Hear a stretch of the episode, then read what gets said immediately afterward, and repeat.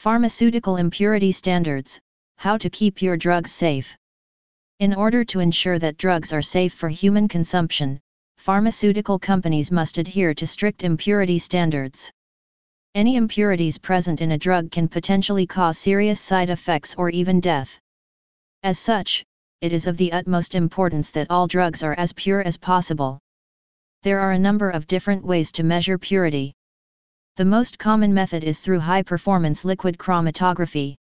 This technique can measure impurities down to the level of parts per million. Other methods include nuclear magnetic resonance and gas chromatography. There are a number of different types of impurities that can be present in a drug. The most common are residual solvents, residual catalyst, and degradation products. Residual solvents are chemicals that are used in the manufacturing process but are not completely removed during purification. Residual catalyst is a term used to describe any metal or metal compound that is used in the manufacturing process and is not completely removed.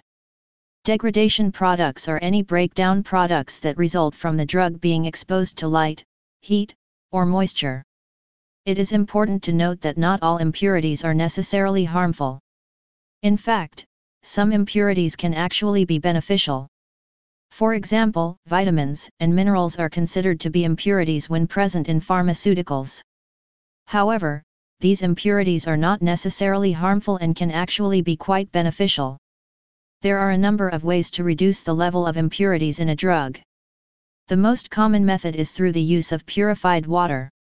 This water is treated to remove any impurities that may be present. Another method is through the use of a purer form of the drug. This can be accomplished through the use of a purer starting material or through the use of a more efficient manufacturing process. The level of impurities present in a drug is also affected by the storage conditions. For example, drugs that are stored in a cool, dry place will have a lower level of impurities than those that are stored in a warm, humid environment. It is important to remember that impurities are not always bad.